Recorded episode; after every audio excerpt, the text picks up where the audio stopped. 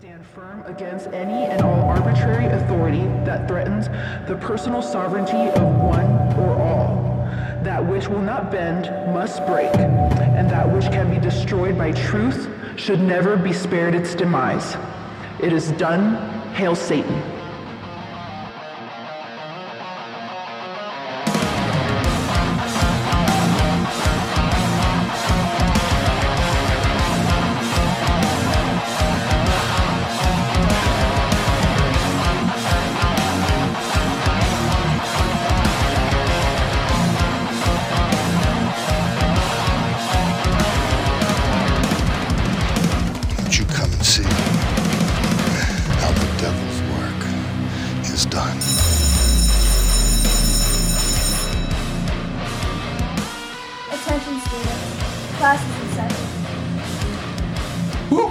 Missed the bell today, but I made it. I'm here. She said classes in session, right? Yeah. Oh yeah. All right. I almost wasn't, but I made it. I'm here. Johnny's here. I am. Yay, me. You're always waiting for that 15 minute rule where the uh, you get an automatic dismissal if the professor doesn't show up. Yeah, but teacher Is that gets- really a rule, though? Uh, at my college, it was. was it? Mm-hmm. Damn. It was always like an unwritten rule. You Never, actually no, we all we all got a piece of paper. Somebody chipped in for a piece of paper, and we all signed it, and we taped it on the door, and then we just cut out Nice. on Broad Street. we like all that. like kind In- of we, we stuck it on the door. We all ran in separate direction uh, directions like fucking cockroaches. Chipped in for a piece of paper. Is that what you said? Yeah. So literally, like your school was so poor that you need to have a collection for I think one school- single piece of paper. Our school was so poor, Jesus and we were so poor. How yeah. much was the pen and the and the tape? Do you have to do like a fucking um? didn't give anybody pencils out. The Had to have a school drive for that. Exactly. Give us a pen and some did They, did they have to have a bake a bake sale. I was going to say, there needs to be a bake sale for us. They don't give us fucking school No, they supplies. don't. Nope. I'd hate to see what's in the brownies that we come up with. That's some bullshit. Those will be more than than uh, the extra two dollars a month Dude, for if- student lunches. If we had a bake sale, Bill would probably eat the profit. Fucking right, I would. Where'd all those brownies go? Oh no. I don't know what they're talking about. Don't touch my fucking brownies. Welcome everybody. On that note, I'm I now I want a fucking brownie. I had two. I had two Red Bulls, so I'm ready. It is good to be in class today. Thank you for being here. My name is Bill Rohr. I am a member of the Satanic Temple and a member of Love City Satanists here in Philadelphia. And today I am joined by these degens. I am Johnny Voorhees, and what Bill said, I am also a member of. Well done. I am Father L. Bless you, my children, and uh, ditto. I am Veronica the Valedictorian, and I'm unique. I'm aligned. I'm just There aligned with the seven tenets. Oh yeah, I forgot to mention that. You're just I'm highly aligned weird. with the Sativa Temple. Sorry, Reverend, I forgot to mention that. All right. Well, what is Satanic Study Hall? Slacker. That's yes. What is Satanic Study Hall? I'll tell you. Satanic Study Hall is a podcast uh, featuring a rotating bench of degens, heathens, and members of the Satanic Temple. Uh, we get together a couple times a month and talk some shit. Um, speak of Satanism from its inception to modern day. We dive into news um, when it's relevant, music, entertainment, movies, Porn. books, porn. Um, I'm missing something. Uh, ooh. Wholesome Catholic school literature. Speaking of porn, what is the proper name for tentacle porn? I do not know, sir. Is Hentai. there hentai? Kind Oh. of, sort of. It's, uh, it's not. That's like don't think it's Japanese, isn't it? I That's don't like Japanese animation. Isn't but I To like Google for the answer. I like tentacle porn. I don't know about y'all. Tentacle, tentacle Lyle porn likes it just too. beliles into the tentacle porn. But yeah, I don't know. If something just fucking does it for me. I think tentacle erotica, maybe. I don't. Interspecies Tentacle erotica. hentai. Sounds right. Sounds good. Tentacle hentai. That sounds that, that sounds fitting. Tentic- Tentacles? So yeah, maybe maybe we'll talk about tentacle hentai on Satanic The Study Hall. farther down I in don't the Google know. search results I go, the more scared I get. I would too. as long as it's your search history we're discussing and not mine. Cool. Remind me to burn this phone when we're done recording. But on top of that, um, you know, we try to get a little silly. We also try to meet new people and gain new perspective. We've spent a lot of time in the last few months getting to know other members of the satanic community, um, community leaders, uh, writers, artists. Um, and we featured a couple of them on our podcast. I mean, we've had, you know, Matt Lake and Mason Hargett and members of our goat farm and Aria de Satanis and Charmaine and the Bean with a personal journey, uh, Allie with her personal journey. Um, you know, Dennis came on strong with the podcast with a personal journey. So we, we really do like to gain perspective. And that's kind of what this whole normie Satanism journey is about. Outside of that, you can expect just some fuckery, camaraderie, um, and community. All right. And if you want to support the podcast, you can do that at patreon.com slash satanic study hall. We have three membership tiers. One is 333 a month, where you get stickers, a little welcome note, uh, and access to all of our bonus content on Patreon. 666 gets you a fucking kick-ass composition book with our logo on the front. Um, empty book so you can take notes or draw fucking pictures of Baphomet or whatever the hell you want to do. Uh, you also get a pencil, pencil case. What else did we give him, Johnny? Uh, am I missing anything on that one? No, I think you got it all. Advancing Razors? advantages. Yes. What other advancing advantages are you giving our patrons? And there are advancing advantages if you step up the tiers. I love I love those two words together. I think that can be a thing. So, and the advanced advantage of being a $20 VIP member at Satanic Study Hall gets you a Satanic Study Hall fucking t-shirt. You get a one-on-one Zoom session if you are interested in doing so with us. Um, we'll try to keep it entertaining. Uh, Johnny tends to scare him away. Man, that kind of hurt my feelings a little bit. Johnny scares him away because Johnny's never there. Fuck them. They're like, "Why isn't Johnny here?" And they take it personally, and they hit the, and they hit end call. That's right. He's not here. I'm not doing it. That's right. I'm out. Sounds like somebody I Taking know. back my two dollars. I need three dollars thirty-three I was gonna say that sounds like somebody I know. He's not here. I'm out. I don't know what you're. I don't. I don't know what you're talking about. Yeah, so Patreon, um, that's you know how we kind of get some of our bills paid when it comes to production. So if you want to consider supporting us, we would appreciate it. If not, bottom line is we just appreciate your ears. So Absolutely. thank you for being here. But you do also keep our little goat fed. That is Yes. true. The horny goat weed get is advancing not cheap. advantages. Yay. Always advance. It's like potent potables. Yeah, it's great. Advancing advantages. Fucking copyright that shit. For uh, somebody A else to few more VIPs, and we'll be able to afford some horny goat cocaine. The horny goat. Oh, yes. it's gateway drug, right? Fucking devil's lettuce. I got that would be the goat's lettuce, right? Yeah. I don't know. Um, quickest way to get in touch with us and to get our attention uh, is by giving us a one star review on Apple Podcasts.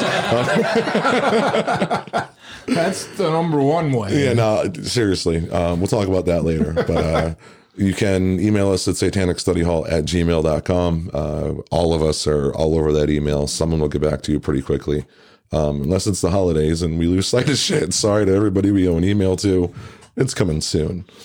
Um, all right, so I think that kind of takes care of business. Al, what's what's up with uh, normie Satanism? Oh my god! Well, it's it's just been an amazing ride chatting with uh, with Mason, who's been such a, a great inspiration. Uh, talking with uh, with Alex, with Rhett, and with Walter, uh, getting some some um, perspective on normie Satanism from a couple of normie Satanists, and uh, one member who gave us kind of the, the perspective on normie Satanists from someone who is not, and that would be Rhett. And yeah, it was really great not only having a chance to, to talk with uh, them, but also to continuing to engage with some of the members of our goat farm um, and have them actually participate in the podcast. So, I mean, as someone who never really fit in when I first met this crowd, uh, it was just just absolutely amazing for me to kind of it felt a little bit empowering like i could be who i am and help other people see that you know even though you are who you are you're you can be a part of this community and you'll be accepted for that so to everyone who i had the opportunity to talk to thank you so much and as we can continue this uh, the series today, you're in for quite a treat. I mentioned this a couple times. You know, I always say like you can be a, you know, you can dress the part, you can look the part, act the part, live the lifestyle, but it's all up here in your head. That that's where the freak is. Like, yeah, not all of us have to wear lipstick and eyeliner. And I think I that's like yeah, I think that's how Hail Satan really kind of you know what gave it most of its shock value is what you were saying how the media has perpetuated this image and this you know this overall fucking design of what a Satanist should or shouldn't look like, Right. and then you see a documentary like Hail Satan, and you're like, what the fuck, like. Really? Everybody. Like I look like him or her, or and I kind of think the way they're Yep. they're talking, and then you're you know you're captivated and enthralled, and you know through this normie Satanism journey, talking to Mason and everything, and you know even everybody that we've talked to, because there's so many people in our our community, whether it's the Goat Farm or just people that the four of us or five of us or just anybody that's involved with the podcast or meeting, is that there's a lot of new people. Like that documentary served its purpose and it's continuing to serve its purpose. It's it's it's just you know light bulbs are going off and and people it's getting people's attention. And trust me, there's plenty of people that have seen that doc. Oh, maybe done some research and realized that it's not for them. Right. But there's a lot of people who realized it was, and that's pretty fucking cool to hear all of these stories and everything. Yeah, and I mean, I hopefully we can keep doing it. Um, just because like I think I think it was the first time I saw the documentary. I was kind of put off by the theatrics actually a lot, and and the aesthetic of the theatrics and and the point and the shouting and just some of what was going on. But um, Al, with you doing these couple of interviews and the couple people that we've had the pleasure of talking to, um, it balances that as- aspect of the temple and of the documentary for me personally. It it makes it more digestible. Yep. Well, I mean, even in the, I think it was the first episode that we actually did, Bill. Whatever one was, uh, roll, was it roll call? Was that the very first episode we did? Uh, Roll call was the the very first one, like the trailer, and then there was Back to Basics, which was like all about Satanic Temple, like intro to the temple ty- temple type deal. yeah, I think during that episode, I even mentioned Mason. When, Yeah. we- when we were talking about how we all met and all that. I remember talking about Mason with you in my kitchen, Yeah. like back in February, like right after, because I mean, then we started watching uh The Great Satan. Everything is terrible Yeah. afterwards. Yep. I love putting that shit on, right? Um, Don't but watch it while you're high. Trust me. do watch it It's while you're high. Watch it on experience. mushrooms. Watch it on acid. Watch it however your I- mind desires. I'm so sorry for whoever It's a takes diff- Bill's advice on this. It's a different experience every time. Yep. It's like Wonder Showzen and ah, I love me some Wonder Showzen and Don't watch that high either. so yeah, that- Trust me. that is what is in store for this episode um, interviews conversation insight perspective um, so this is normie satanism part two and like we said there was a lot to cover on this topic so we did split it into two episodes and uh, i think it was worth it but we, before we move forward and introduce our goat farm guests um, i think we need to kind of go around the room catch up a little bit so um, we'll start with johnny i like to start with What you johnny Start with me for. johnny i'm going to ask you one question Oh fuck! how are you now How am I now? You can't answer a I'm- question with another question, Oh yeah, I forgot. That's those are the rules, right? especially if Fuck it's the the same rules. question. That's lazy. Fuck the righteous. Fuck the righteous. That's about it. Fuck the righteous. the righteous. That's Johnny's update. No, I, no, I mean the. uh I mean it, this is this is post holidays, so I mean the holidays went about as well as they could have in our situation. You know, we didn't we didn't weren't able to give to uh, give the kids the Christmas that we wanted to give them. You know, but they were happy. At least I think they were. If not, they they put on a pretty brave face. You know, but that's mostly me and my wife didn't we didn't get each other anything. It was mostly all for the kids, but you know, it it. I mean, I think they were happy with with what happened. We weren't, we weren't able to like get a tree or anything. I have like a Charlie Brown tree, and I put that up and put lights on it. I, I, I did that um, two years Yeah, and, since I mean, Andrew's been around. It was disappointing, you know, to me. But you got to do what you got to do, man. And we made it. We made it happen, but it could have been a lot better if we weren't in the situation that we're in. Hey, I saw an awesome picture of you embracing your little man Yeah, that very night. Mm-hmm. So uh, it looked like it ended on a good note. yeah, it did. Sorry, I didn't mean to bring. You didn't bring down. shit down. That's good news. We all go through shit, brother. And um, New Year's was quiet for once. this would, you know, not, not Except for the fireworks going off till like four a.m. yeah, well, not to break rotation, but as far as the Christmas from a relation standpoint, this is a gift card and massively depressive Christmas Yeah, for it me wa- it too. really so was. I think we all adapted rather well. Yes, I do. I do too. Father Al, how are you now? I'm great. I gotta say, I'm great. I mean, last night uh, we did our second uh, Satanic Study Hall group therapy, our Zoom get together. We had about a dozen people. Uh, we're gonna be doing this monthly, looking like the first Wednesday at around seven o'clock Eastern time. We'll all be getting together. Check out the Goat Farm. We'll have a uh, pop up the uh, the Facebook event in there so you can follow in on Zoom. Got to give a couple shout outs to Veronica and Dennis, uh, our hosts who were able to join uh, last night. It was an awesome time. We had about, like I said, about 12, 13 of us, and special gold star participation to Cole, who's all the way over in the UK. And I think by the time I went to bed, he was still on, and it was 3.30 in the morning, which is awesome. The fact that we're getting people who are willing to stay up late for us all over the world is just so humbling and something to, you know, we're, we should all be proud of that, you know, everyone's so, uh, so, so into what we're doing here. Yeah, so that's that's awesome. that, that is awesome. That's I mean, dedication for you. engaging and, you know, between that and, um, I was talking to someone today about, you know, getting more events going. I'm like, we are, you know, we've got our, uh, the awesome, uh, twice a week, uh, art Facebook get together that I know Kian's doing on Sunday, Veronica's doing on Wednesday, unless I'm mistaken. Uh, no. Tuesday. Tuesday. Sorry. A lot of us are in there on Sundays. Oh, okay.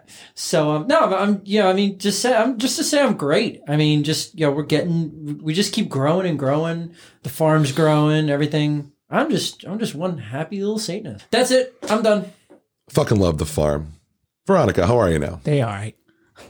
Doing okay. I like the farm too. Um, so thank you, Kian and Sarah specifically for helping me spearhead this kind of um, this new thing we're doing, which is weekly art rooms. Uh, main, I, I think it's going to be it's going to be weekly Sundays from noon to four typically, and then depending on my schedule, every Tuesday night. So if you are in the farm, just come check us out. Uh, hit me up with a question or uh, hit Kian up with a question and you know, we'll answer as best we can. We'll let everybody know when we'll be in and when we'll just be doing stuff. And if you are a member of the farm, it can be anything. There's no pressure to talk ever. We all have a little bit of social anxiety. I have a lot of social anxiety.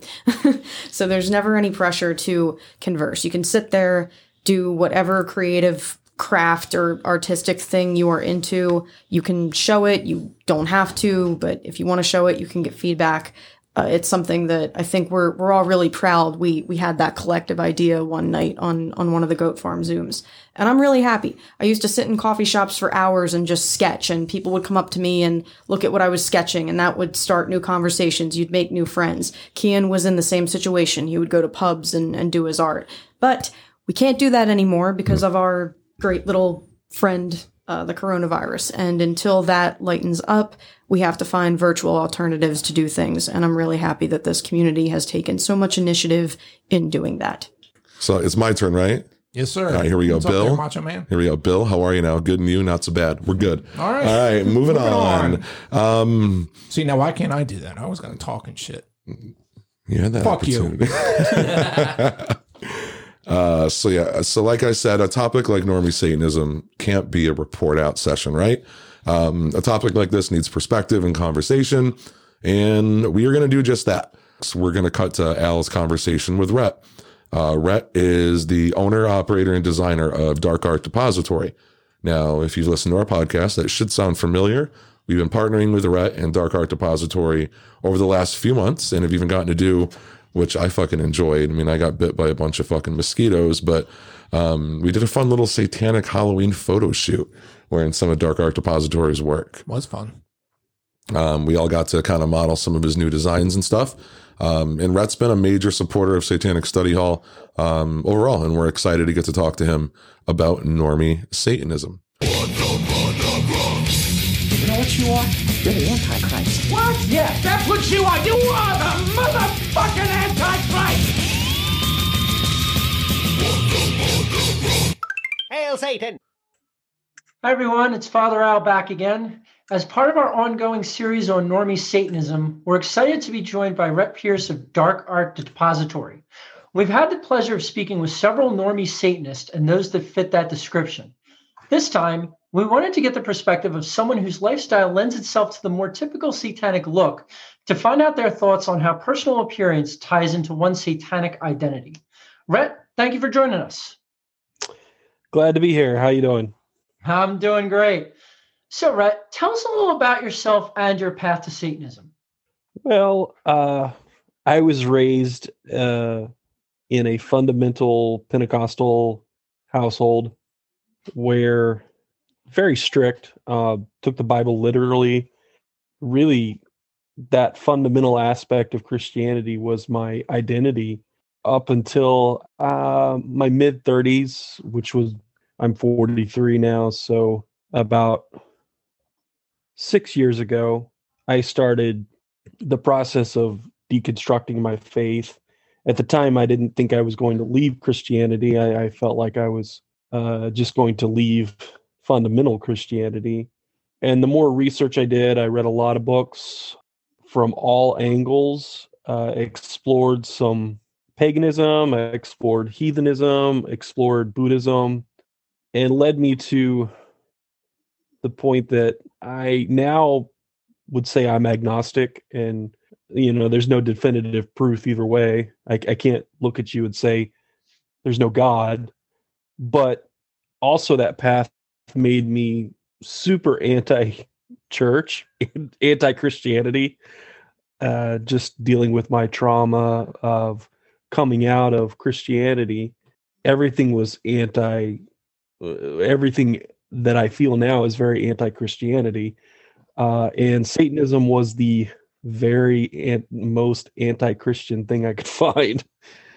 yeah, it, it's it's it's amazing because of all the Satanists I know, I would put them up against 99% of the Christians I know as far as being loving and empathetic and compassionate and accepting of people and willing to go the extra mile as far as helping their fellow human being, no matter their faith.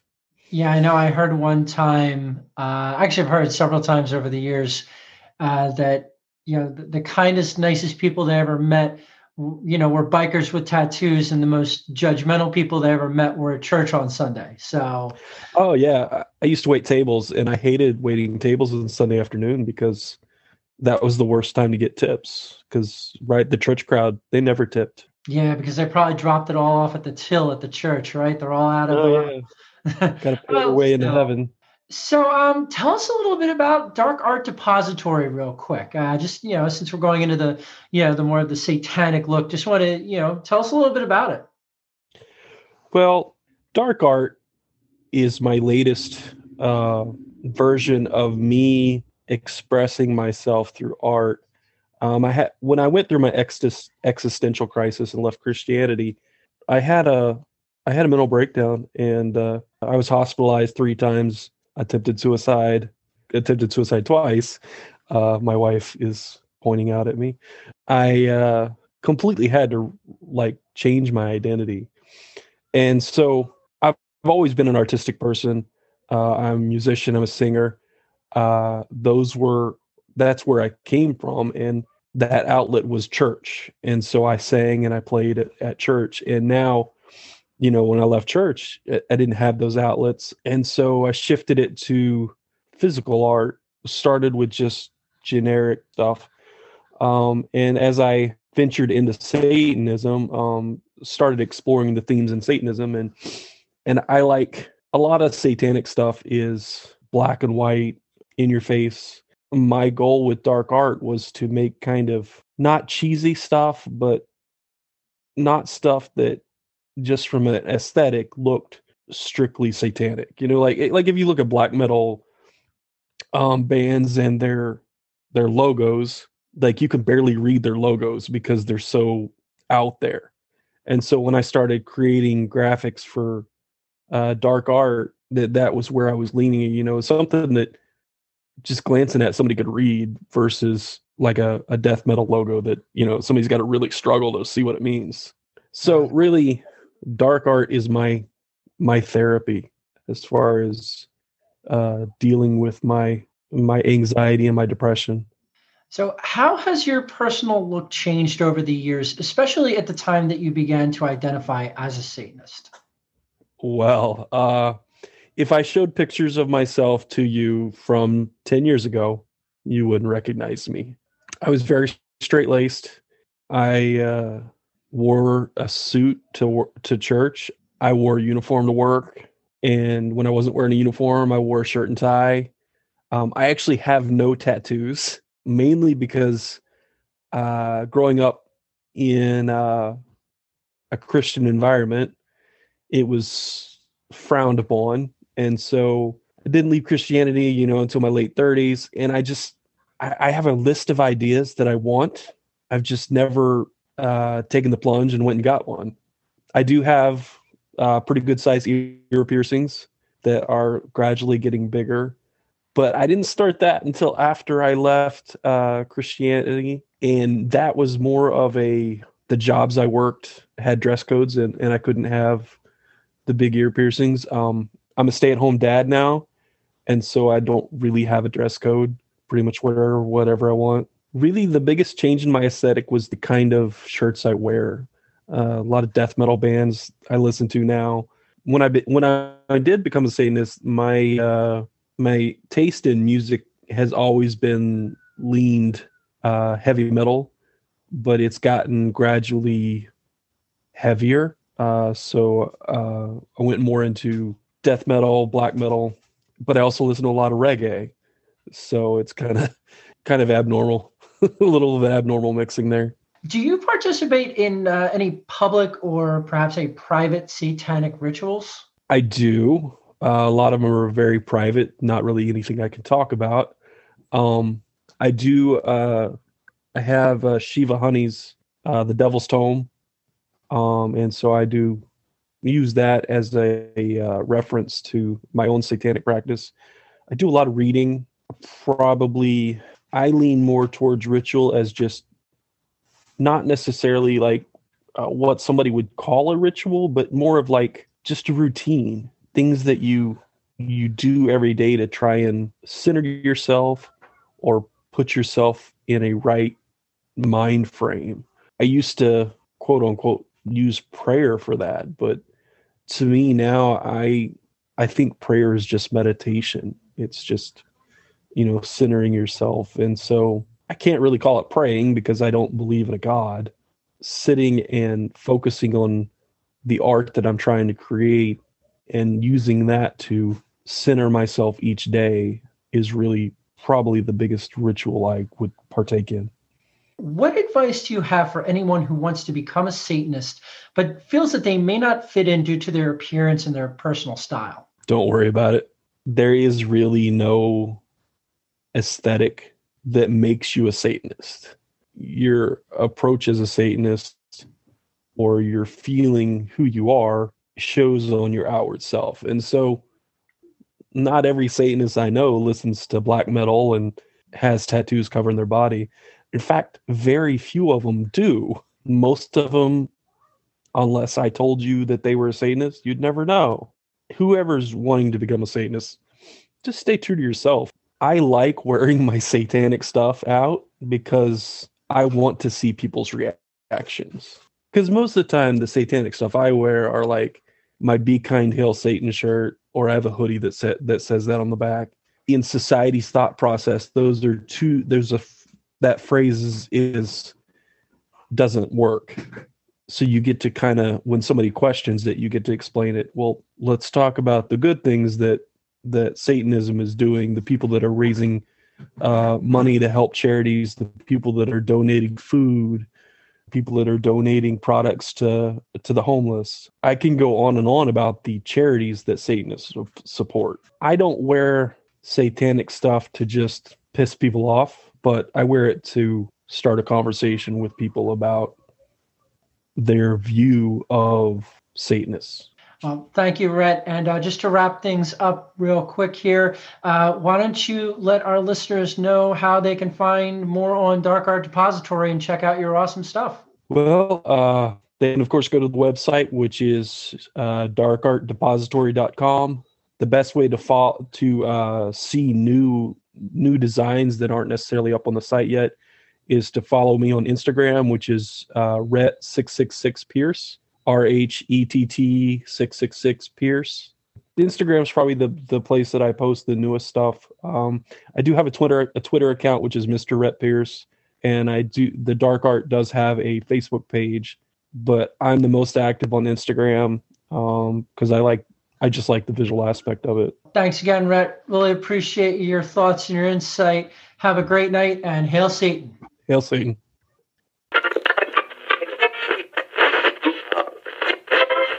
I'm thrilled that we're joined by John Milton, one of our moderators in the Goat Farm, who's going to be sharing a little bit about himself as well as his thoughts on normie Satanism.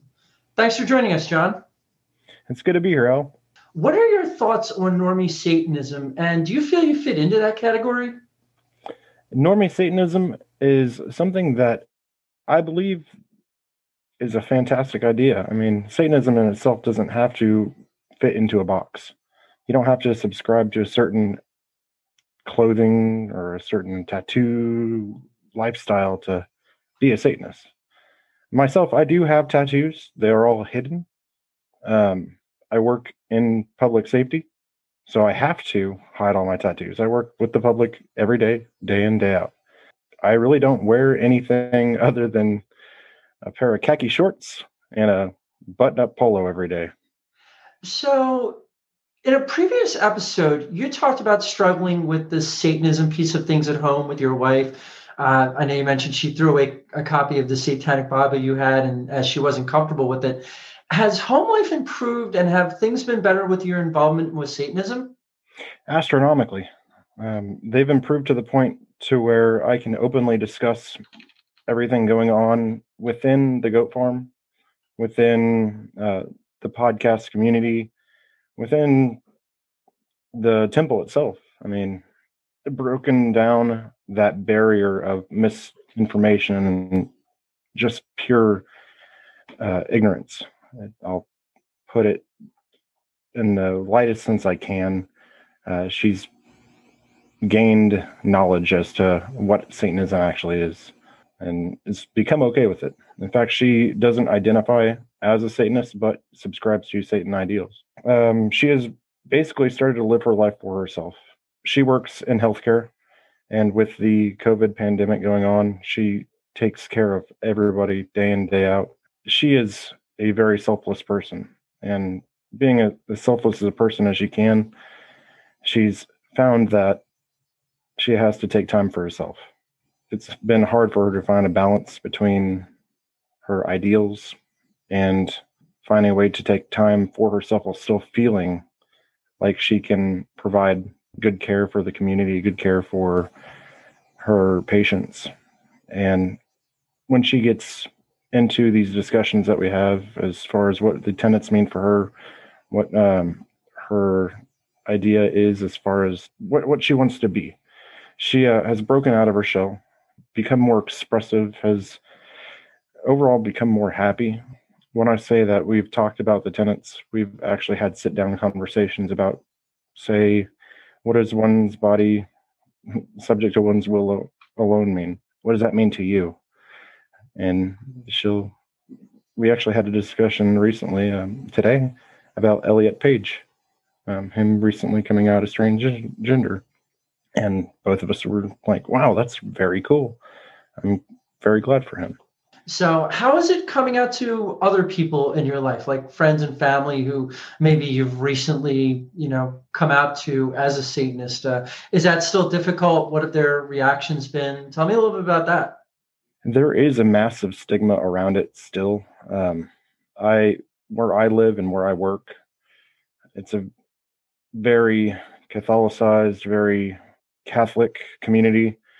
Uh, having the ability to come out to somebody to confide in is hard to find. I have found a couple people at work I'm comfortable with, mainly because in my line of work, there are many people I know who are just all over the place with their belief systems. One's a friend who's a Buddhist, I have a friend who's Muslim, but I have no friends that I can honestly say have told me that they're Satanists. Now, I did talk to a friend last week. Said, "Hey, man, you, uh, I got to tell you something. I got to get this off my chest. We work pretty close together." It's like, well, what's that? I'm a Satanist, and the look on his face uh, said it all. It was confusion because he had known me for the past five, six years, has worked with me pretty closely for the past five and six years, and I could see the wheel turning in his head and the whole preconceived notions as to what a Satanist is and the whole flashbacks to what he probably was instilled with as a child is this is Satan, this is bad, this is a ba- inherently a bad thing, and then looked at me, and having known me, so we had a good hour long discussion as to, well, this is what I believe. I keep my uh, membership card on my person just because I like carrying it around. It's a good reminder to subscribe to my attendance every day. I showed it to him and let him read the back of the card and just to get an idea of what my belief is. And after having that pretty heated hour long discussion, a look of relief almost came across his face. It didn't think he, it, it got out the idea that I was going to eat his firstborn child kind of thing. But it's still pretty hard to find people I'm comfortable talking to it around. Honestly, the goat farm is where I get out most of my, where I have most of my community because I don't have it within my family. I'm the black sheep of my family, even though I don't look any different than anybody else.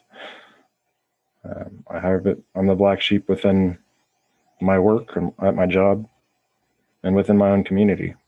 But I have a community with the farm, which is amazing. It's something to.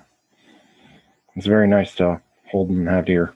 Well, thank you for sharing that. I mean, I'm kind of the black sheep in a lot of parts of my life, so you know, I'm I'm glad we we've all found each other, and you know, we're all glad uh, to have your contributions in the goat farm and to have your friendship. So, do you feel that a Satanist needs to dress or act in a certain way to, to be part of the the overall greater satanic movement, or do you just still feel like it's a matter of personal expression? I absolutely don't think that there is a certain way you need to dress. There's a certain way you need to talk. There's a certain way you need to mark your body. There is no set in stone way you should be. I believe that it's your body, it's your choice. If you want to get out and wear a, a tail and some fuzzy boots for the day, wear a tail and some fuzzy boots for the day. You don't have to listen to metal. You don't have to have thousands of tattoos. You don't have to dress and wear satanic garb to to be a Satanist. There's no set in stone visual representation of what you have to be to express what you are inside. What advice do you have for either any Satanist or uh, those who have not yet become Satanist or, or declared it publicly or, or signed up, uh, who are concerned that they may feel like they don't fit in uh, or who are worried about how their Satanists will be interpreted by others? We've been there. I know how you feel. It's not just you. Take things at your own pace. Don't feel rushed to do anything. Feel comfortably being out and about. You don't have to dress a certain way, listen to a certain style of music. You just have to live your life for yourself and not be a dick. Great way uh, to end that. Well, John, thank you very much for your time joining us today. Uh, thank you very much for sharing your, your very personal uh, story and your thoughts on normie Satanism. Uh, thanks for your contributions to the to the goat farm and to Satanism as a whole. And hail Satan.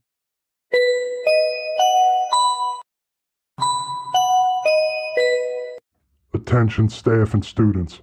This is your principal with your daily update.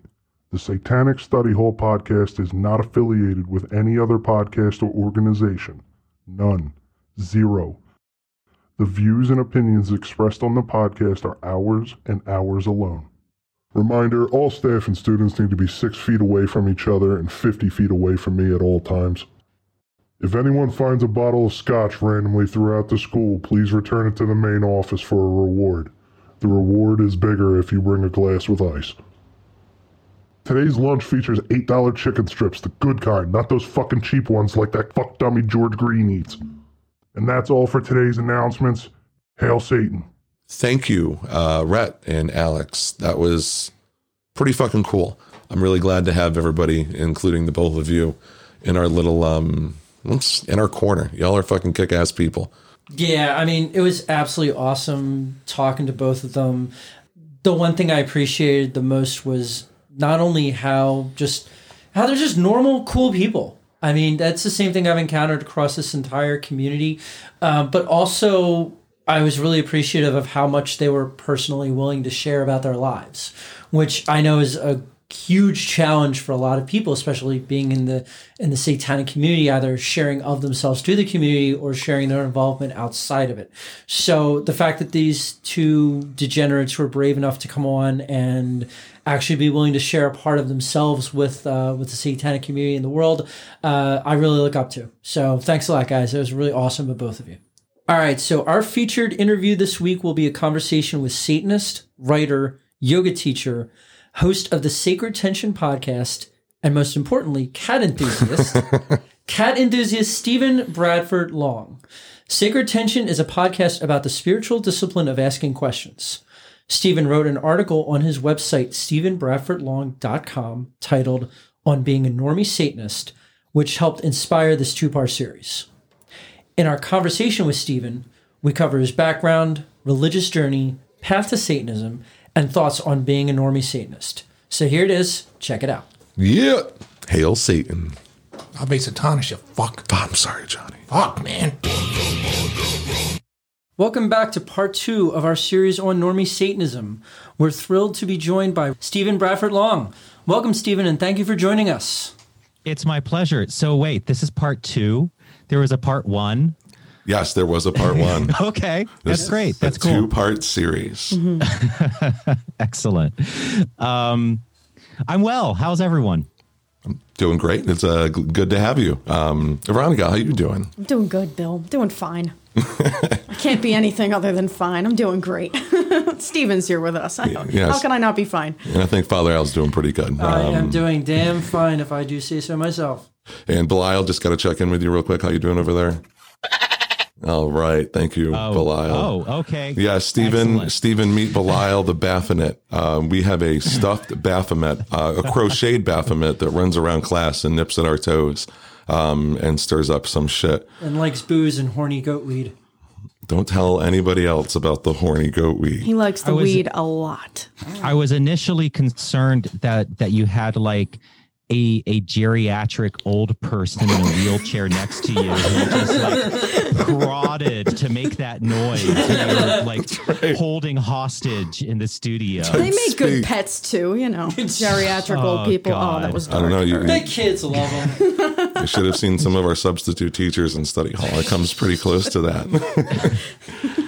um, so yes, welcome, Stephen. Great to have you. Um, and one uh, one thing I want to get in the habit of asking our guests, uh, just as a warm up question, because this can really generate some interesting stories. Is since we're Satanic Study Hall, we're curious about some of your memories of study hall and what kind of student you were. Oh goodness. Okay, so I went to a fundamentalist, very preppy, private Christian high school. And so speaking of study hall, I had the I think this is when I was a sophomore. I had no, this is when I was a junior. I had this one study hall with this like like Christian housewife who is who is ahead of it and her her aspiration in life was to write christian romance novels No shit. and she would have and so she would during study hall every day she would have her manuscript in front of her of her christian romance novel and she would be poring over it and like making corrections or she would always be reading like a bad amish christian romance novel Well, for inspiration. for inspiration. and, and so, like, junior year at at high school was fucking awful for me. I was so I was like horrifically depressed and and you know I was a really fucked up dysfunctional kid. But alongside that, I had like this. There's like this side story in that season of my life of this little housewife study hall teacher trying to write her Christian romance novel and make it make it work, like may, be successful as a romance writer in the Christian sphere. It was uh yeah, so that is the first memory that came to mind. Well, you can't end it like that. Was me. she successful? you know, I never found out. Oh, All I, want the rem- ending to that story. All I do remember is that I was reading a Ray Bradbury novel at the time, and um, it was one of his collections of short stories. I think it was one more for the road, and it had like a scary skeleton on the cover hitching a ride. And she looked at it and she said, "You know, Stephen, you're engaging in witchcraft." and I was like, what? And I was just, you know, just for reading this kind of spooky book with a skeleton on the cover. That's the only other anecdote I have about that study hall teacher. Um, anyway, that as for the kind of student I was, I was a monster. I was so terrible, and I dropped out of high school. Barely made it through college. It took me like six to eight years to finally graduate. And um, looking back, I think a lot of that was just, you know, being born a queer person into a fundamentalist Christian home and just not being able to handle that. And you know, so so a lot of my a lot of a lot of those problems left for me uh, when I finally severed ties. We, you know, when I finally stepped away from that environment, and I feel like um, so much of my bandwidth was taken up in school of managing my my internalized homophobia and my shame that um, I just could not succeed in any other area of my life. It's it's like so much energy was pouring into the management of my orientation and into my shame that um, I I didn't have any bandwidth for school. So that is the depressing answer to your very simple question. No, it, Oh, it, Thank you for your honesty. no, absolutely. Yeah. I mean, for different reasons, 11th grade is when shit started to, to fall apart in my little perfect, you know, world of academia in, in, in high school. Um, Yep. God, I, I blame it on um, stubbornness and 420, though. That was my problem. I understand. Yeah. no, we can all relate to that. I, I mean, just even me personally, I, I managed to make something really good out of my last two years of high school, but the first two years were were terrible. Like I went mm. to a very I don't know, the strict Catholic school, even for like my generation, Catholic elementary school, and then made the transition to public school and identified as an atheist. And it was, you know, difficult coming from that environment. And now I got to say the spooky A word, and I'm separated from all the friends that I grew up with, and they went on to the Catholic high school. They're still kind of keeping in touch with their faith in a way that I'm not. Um, I'm finding my also LGBT sexuality in the middle of all of this and getting really confused Mhm. about that. I mean, it was a it was a dark two years. Um, so may not be the same Yeah. stories, but I mean, we can definitely relate, and it's kind of stories we're interested in sharing in now this grown adult study hall. Absolutely. I think I think a lot of us come from kind of I don't know, come from those backgrounds. There's there's a reason why we identify with the outsider and it's because we grew up feeling alienated. At, Mhm. at least a lot of us, not all of us.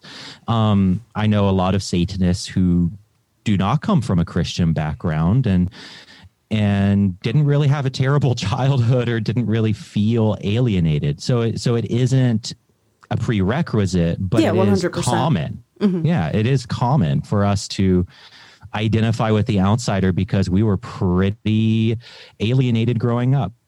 and seek the knowledge that we weren't necessarily uh, given the opportunity to get when we were going through all these different educational systems, in my opinion. Absolutely. Yeah, I had I had a class at at this Christian college. No, not college, high school.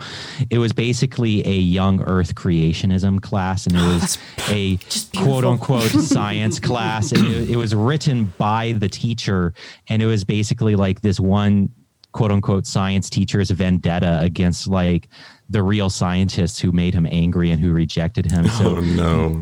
he, he basically created this entire class uh, just to promote his version of young earth creationism to you know defenseless children who, who There's like a reoccurring theme of, of Yes. self-righteous uh, writer personality types in your education history. I'm really There sorry really about is. that. that is absolutely true.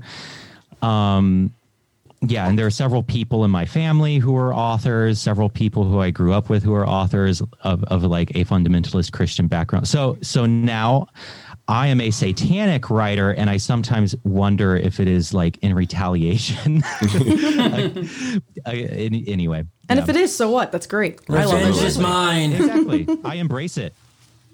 All right, we're gonna hop into the um, just the getting to know you section um, leading up, and uh, I guess from a pre-Satanism standpoint, uh, can you tell us about you? Uh, any general background stuff that you're comfortable sharing? You know, your your your journey from whether it's childhood, exposure to religion. Uh, we just talked about school. I think what surprises people the most is that I was actually a very enthusiastic Christian up until a few years ago. And I was a gay Christian and my writing actually started as a or my my public writing, my blogging started as um advocating for LGBT people in the church. And that and so that's what I did for years. And I had a blog actually called Sacred Tension, now the title of my podcast. And uh, it blew up. And it was all about, you know, my my journey of being queer within the church. And, you know, I, I think people assume I don't know. I I did have a pretty brutal experience in the church, but I didn't leave because of that. I didn't leave the church because of those horrific experiences because I was also saved by Christians. You know, I I a lot of the Christians who I came to know and love were were and still are some of the most remarkable people I've ever met in my life. Right. They are there I've also a lot of the Christians I've met in my life have also been some of the worst people I've ever met. You know, it's like both ends of the spectrum. But I I left Christianity because I stopped believing it. And I I left kind of against my will. You know, I didn't want to leave. I am a deeply religious person and I don't really make any apology for that. I'm deeply religious. I love religion.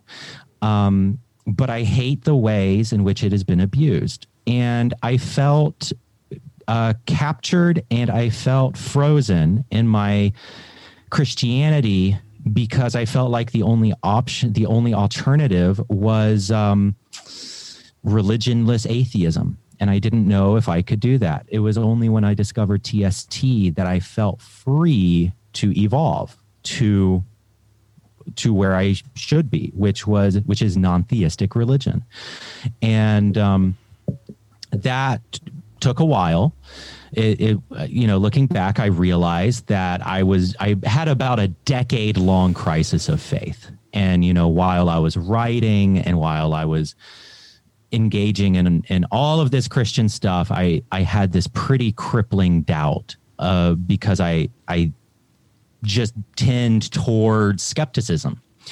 Uh, and yet I also deeply valued religion.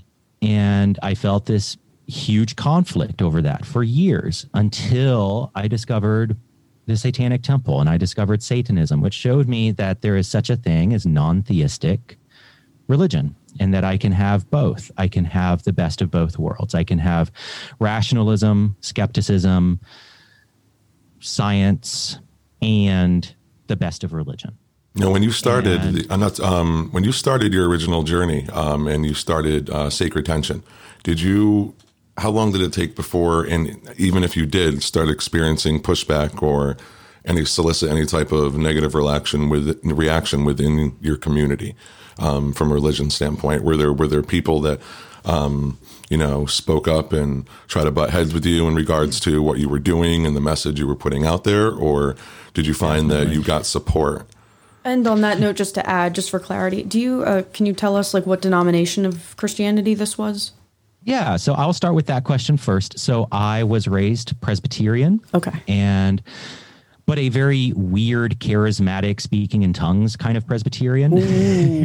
and I was born into an international ministry. Um, and both my parents are pastors. So I pretty intense. And uh, then I kind of moved. I was a missionary for several years, um, and was doing ministry on and off for years, and kind of moved away from that. Almost converted to Catholicism. Decided against it, which was one of the best choices I've ever made in my life. deciding not to convert to Catholicism, and uh, then kind of just settled in uh, Anglican Episcopalian land, so, and that that's really where my Christian journey ended. Was there. Um, as for pushback, yeah, I got a ton of pushback. In fact, I what was most interesting to me were just the I think thousands of people who just quietly left and just quietly unfollowed me and it was it was really funny because there was this period of about a year where or maybe it's two years where you know I, I was writing about satanism and it was getting some attention and i was getting a ton of followers for that but i realized but i was noticing that the number count never actually changed. So I was noticing this massive influx of a new audience. Right. But the number staying steady. And I realized there is this massive turnover from my former Christian audience. And instead of confronting me about it, a few did, you know, a few were actually quite nasty about it, but most of them just quietly vanished and and you know just unfollowed me or unsubscribed and just moved on and so there was a period of about two years where there was like this perfect turnover from Christians to Satanists, like a complete rotation of the of almost, the, of yeah, yeah. almost like a complete rotation. Um, but I did get pushback. It was there were some very uh, nasty conversations that I had with some people, and and people I think were very. Uh, most interestingly, I I got most of the nastiness from the progressive Christian world. And I think that there was something about there's something about TST that they found super offensive. Not the imagery. I think they found the non-theism offensive. I think they found the non-theism. I think they found I don't know. There there was something about it that they took very personally. And so I did have some very unpleasant conversations, but you know, most of my Christian friendships have remained be have remained because I think they know me as a person. And a lot of them have said, you know, I wouldn't have chosen this, but I I respect where you are and um and we're still friends. And so I I can live with that. No, and um, actually, it kind of goes in with um, you know the video that you did or the interview that you did with multi um, path matters. Um, I guess it was Multi-faith the matters, multi faith, yeah. yeah, multi faith Yeah. matters. Um, with um, you know, was the conversation between a Christian and a Satanist. Um, and since that's kind of relevant, just to kind of throw this in, uh, how was that experience? Um, it, it was it was a really you know a really well done um, from a listener's perspective, um, well done interview. And do you think that that episode accomplished its goal uh, as far as you know displaying that there can be productive and informative conversations between people that you know do have at the at its core opposing viewpoints? Yeah. So to provide some background, the interview that re, that you're referring to now was that of the video or was it the It was podcast? oh, it was the video. Okay, great. Yeah, so it was the video. S- yeah, so that's my friend John Morehead, and um, he has been engaging in interfaith dialogue and interreligious dialogue for years and years with pagans, with you know different kinds of Christians, and and so on. I mean, he's he's been doing that for years, and I think so. Yes, you we can absolutely have conversations with people who aren't like us. However, it takes a certain commitment to certain principles on both sides. John, the reason I'm able to have those conversations with John and and have those incredibly kind and productive and challenging conversations with him is because he is committed to similar principles. And you know we we haven't actually delved deeply into our areas of disagreement but i expect that we would have some pretty substantial areas of um, of significant disagreement but we are both committed to compassion we're both committed to kind of basic rules of engagement and respect Right. if you don't have that in your conversation partner, I really doubt the limit. I really question how helpful it is to have conversation. You know, it, it's it's important, it's powerful, it's fruitful. Everyone should do it within reason, but it it goes both ways, you know. And there are a lot of evangelicals who just don't have the attitude that John Morehead has. No, he seemed to be uh, super receptive um, and asked good questions. Uh, you know, I was just taking notes from it earlier, and it was really well done. I'm going to have to dive into the actual podcast piece as well because it sounds like um, there's some more stuff on there. Yeah, I've done a lot of conversations with him. He's great. We've done several episodes together. So, when it comes to Satanism in the Satanic Temple, um, how did you, you know, what was your initial exposure um, to Satanism, and how did you first become aware of the Satanic Temple? And then to take it a step further, what specifically about the Satanic Temple drew you in? Hmm.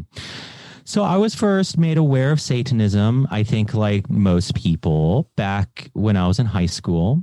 And I wasn't spooked by it. In fact, I really got it. And I remember thinking, I could really be into this if it weren't for my Christian faith. You know, it, it made sense. It made sense to me. And the non theism, the the symbol of Satan as eternal rebel, kind of the Miltonian anti-hero, all of that really clicked for me. Uh, what didn't click for me was Anton LaVey and his, um, I now think certain outdated views, um, and his kind of social Darwinism and all that stuff. That did not jive well with me. And really, because of that, I dismissed Satanism for years. And, but what put Satanism back on my radar was my boyfriend, my, my partner. He pulled up a video on YouTube of Jex Blackmore's BDSM baby protest in Baltimore. Oh, He was yes. like, he was like, Stephen, you have to watch this. And I watched it and I loved it. I got it. I I was into it. I I knew what and and I started reading up on TST. I started um what really did it for me were the tenets. And I was in this point in my life where it's like I I had come to accept that I was a non-theist and also that I really loved religious life, but I felt very embattled within Christianity. There are non theistic Christians, they do exist. And, um, you know, uh, different corners of the Episcopal Church, Quakers, Catholics, etc. You know, a lot of them have their non theistic variants, but non theism is just so embattled in Christianity right now. There, it is a culture war um, and even among progressives, a lot of progressives take non theism very personally. And I was just fucking tired. I was just fucking done of fighting. You know, I had I had spent my entire adult life fighting for my inclusion in the church as a gay person. And now I was fighting for my inclusion as a non-theistic person. And I was just like, I'm done. I'm I'm sick of explaining myself to people. And I'm sick of explaining um people who, I, I'm sick of explaining myself to people who are supposed to be my family, who are supposed to be my friends. And I read, uh, so really the hook was that BDSM baby protest. That's what got me interested. But then I went and read the tenets and I instantly joined. It was like almost kind of rashly. Like I, I instantly joined. I got it. I got that this was a politically engaged non-theistic religion.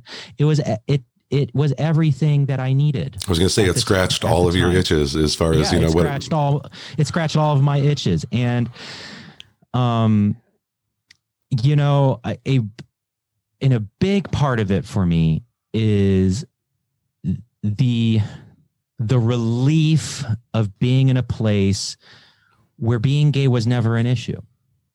You know i i grew up in a setting where churches would schism over the fact that gay people exist you know? And so there would be there would be the one side of the church that's like oh maybe we should be nice to them and then the other side of the church was which was like no they all need reparative therapy and it would just destroy the community right? And the fact that i'm now in a religious setting that never had to schism because they were always supportive that's really liberating to me.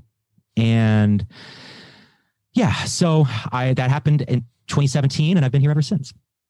Awesome. Um, so as far as the temple goes, uh, I mean, you do have a, a really strong voice and presence in the satanic community. Uh, what is your affiliation, either direct or indirect, with the Satanic Temple? So I am part of the general membership. I'm not part of a particular chapter. I I've you know for the past 3 years I've just kind of been on the fringes of the community but writing. And I I think that every religious community needs writers. I I think that every community needs artists and creators and I decided that I would do that. I I decided that you know I would be up here on my mountain in Appalachia and I would do that. I I don't have any in-person satanists here in my area. I'm a very solitary satanist. You know, my my practice and my my satanic religious life, it it's very you know like swamp witch alone in the woods.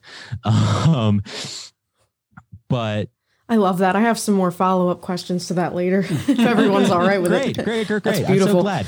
Um, but you know, I I think every religion needs its writers and every religion needs its creators and i decided well i can do that i i want to be involved in the satanic community i can't organize i can't you know physically be part of anything but i can write i've been writing for years and so i will do that and so that's what i decided to do and um I am now just recently been recruited to the ordination council for the satanic ministry. So I'm I'm now in some kind of uh, degree of of I guess you could say leadership within the temple. Um, but it you know I I so I'm part of the ordination council and mostly just writing and editing documents and that kind of stuff. A lot of stuff that I'm already doing. Uh, thank you for the work you're doing, uh, not only in just the community with Sacred Tension and giving people platforms, and just what you're doing with the Ordination Council. Um, on top of you know the work that you're doing with Sacred Tension, you know, you know the blogging. Um, you got a lot on your plate, um, so uh, it's uh, it takes a lot of commitment. So thank you for you know your contributions. That's awesome. I appreciate that. Thank you. My pleasure. Um, now we kind of covered this a little bit, but I guess I can kind of call an audible. The que- question was, what inspired you to start your blog and the Sacred Tension podcast? But since we kind of covered that, in regards to the decision to maintain Sacred T- Tension as a podcast, going from your initial idea with it to talking about Satanism and, you know, completely flipping it upside down.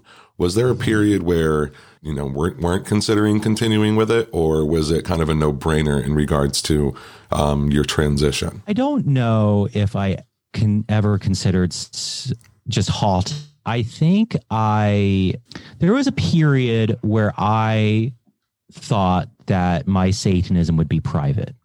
And where I was like, you know, I'm just going to keep this under wraps. This is just for me. This will be my private practice. And because I'm fucking terrible at keeping secrets, that lasted for about two days.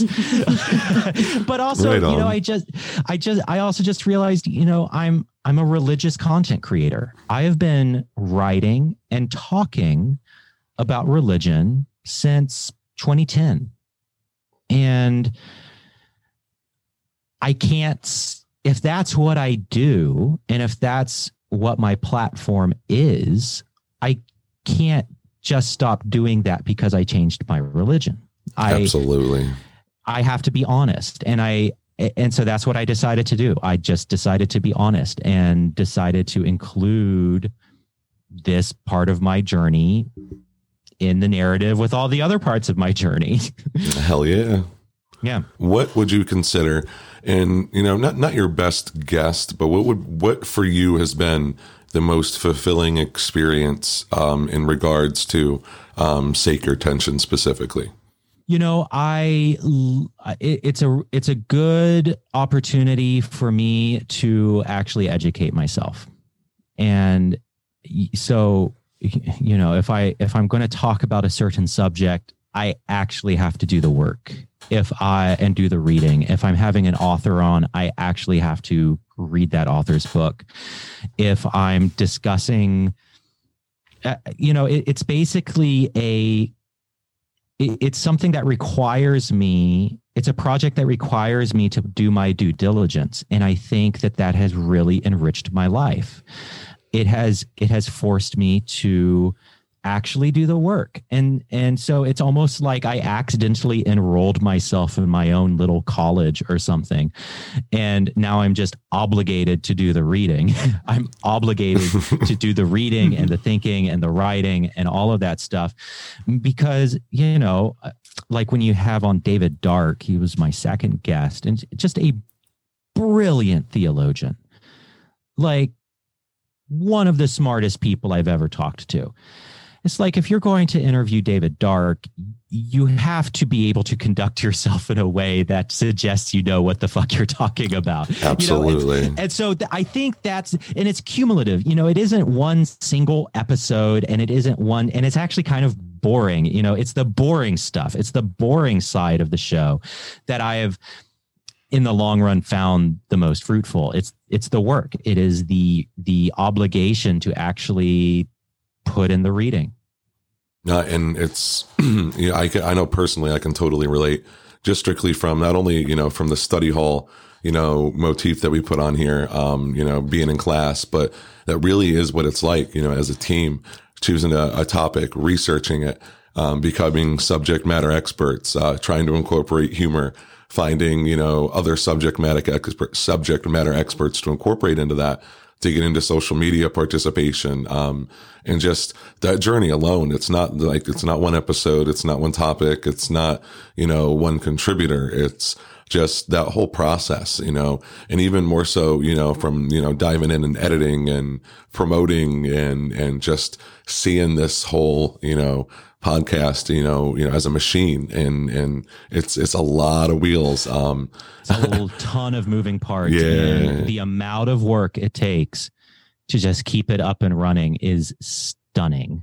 and and and you know, you know, you know, just as well as as we do. You know, when you when you publish that episode and you know the social media engagement starts to come in and the view count starts to rise and and then the really good conversations are spawned from you know the content that you produced. It's and that's what it's all about at its core is you know exactly. and and you know i can i can totally say so no fantastic answer. I i, I have to say the same thing myself. So we will be right back diving into our main topic of our interview normie satanism all right we'll be right back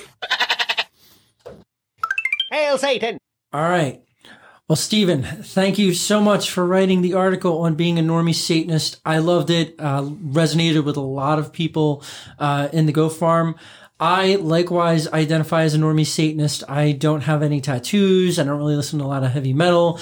I don't really do the satanic jewelry thing. And usually, if unless I'm here recording or getting together for a uh, satanic event, I don't really have any uh, satanic clothing on. So, for our listeners, how do you personally define a normie Satanist? so, it's really fun to me to now to, to, watch people identifying as normie satanists now on social media. I think it it's just delightful because it's literally something i made. Basically what it was what what that article was trying to get at was this this dissonance between the perception and the reality for me personally, as particularly from non Satanists. You know, I find that Satanists actually intuitively, at least the Satanists that I run with, have a have kind of an intuitive openness to all kinds of different styles so you know you you have super tatted super alternative badass looking amazing people who look iconic. And then and then you have me who, you know i'm wearing a tst shirt right now but i manage a i manage a grocery store. I, that's that's my day job. I manage a grocery store. I usually wear sweaters. I wear i wear um I, I wear khakis. like I'm I am so painfully excruciatingly normal. and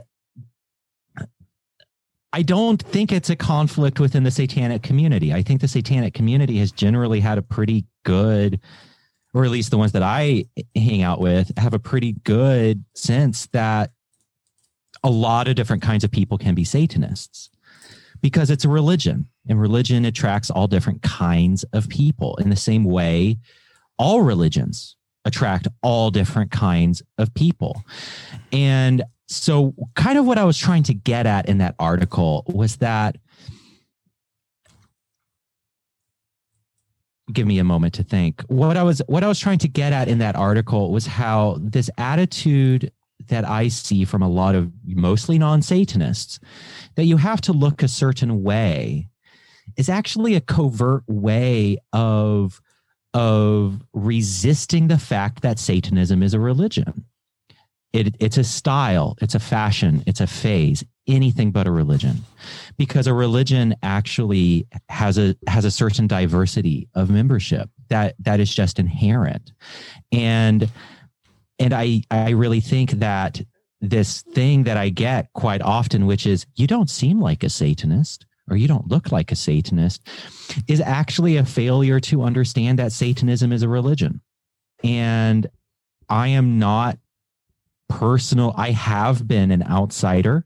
I have been, um, I have been an outsider. I have been marginalized. But I would say that right now I live a very comfortable and privileged life. I just do. That doesn't make me less of a Satanist. And um, because I, it's about the story that I, it's about the story that binds me. You know, David Dark talks about how religion is whatever narrative structure whatever the narrative is that binds us whatever the narrative is that guides us that directs us the the narrative through which we see the world and we filter the world. And that is our that's religion. And my religion is satan. It is that narrative of the uh, unbowed will against undue authority. And that's my narrative regardless of how i look. Um that that is kind of that that's what i was trying to get at in that article. It isn't about normalizing satan satanism. Uh, you know that i don't know if satanism will ever be normal. I think satanism is a deviant religion and it should be. I think satanism is a is a deviant rebellious and dark religion and i think it should be. But all different kinds of people can be attracted to that right? And you don't have to look dark in order to be drawn to it. Does that make sense? Oh, totally. totally. Yeah. Yeah. No, but um, when I first met Al uh, with the normie Satanist thing, uh, it was immediately how he described himself, like word for word. Uh, oh, that's amazing. Un- unsure, unsure if he, you know, would fit in with, you know, the initial get together that we had had.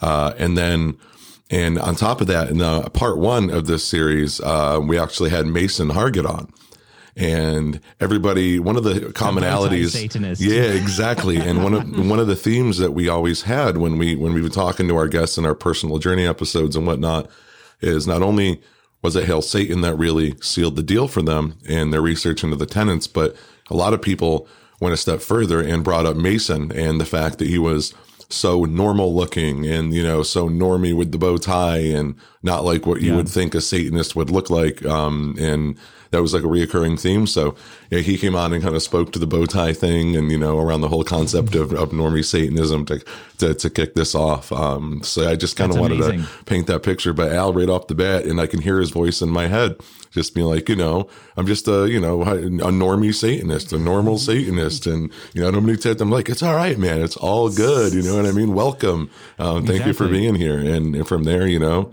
Um, the relationship grew, but I just figured I'd throw that in there real quick. Yeah, that's brilliant. And I, there are a lot of people like us. Anyway, sorry, go on. No, I always love to tell the fact that, uh, and tell the story that my first event, my first satanic event, which was you know here at the studio, uh, I, I came wearing like a uh, probably like a maroon red polo shirt and cargo shorts and sneakers, and my thought was, you know, if they don't accept me for who I am, then you know they can go to hell, but they don't believe in it.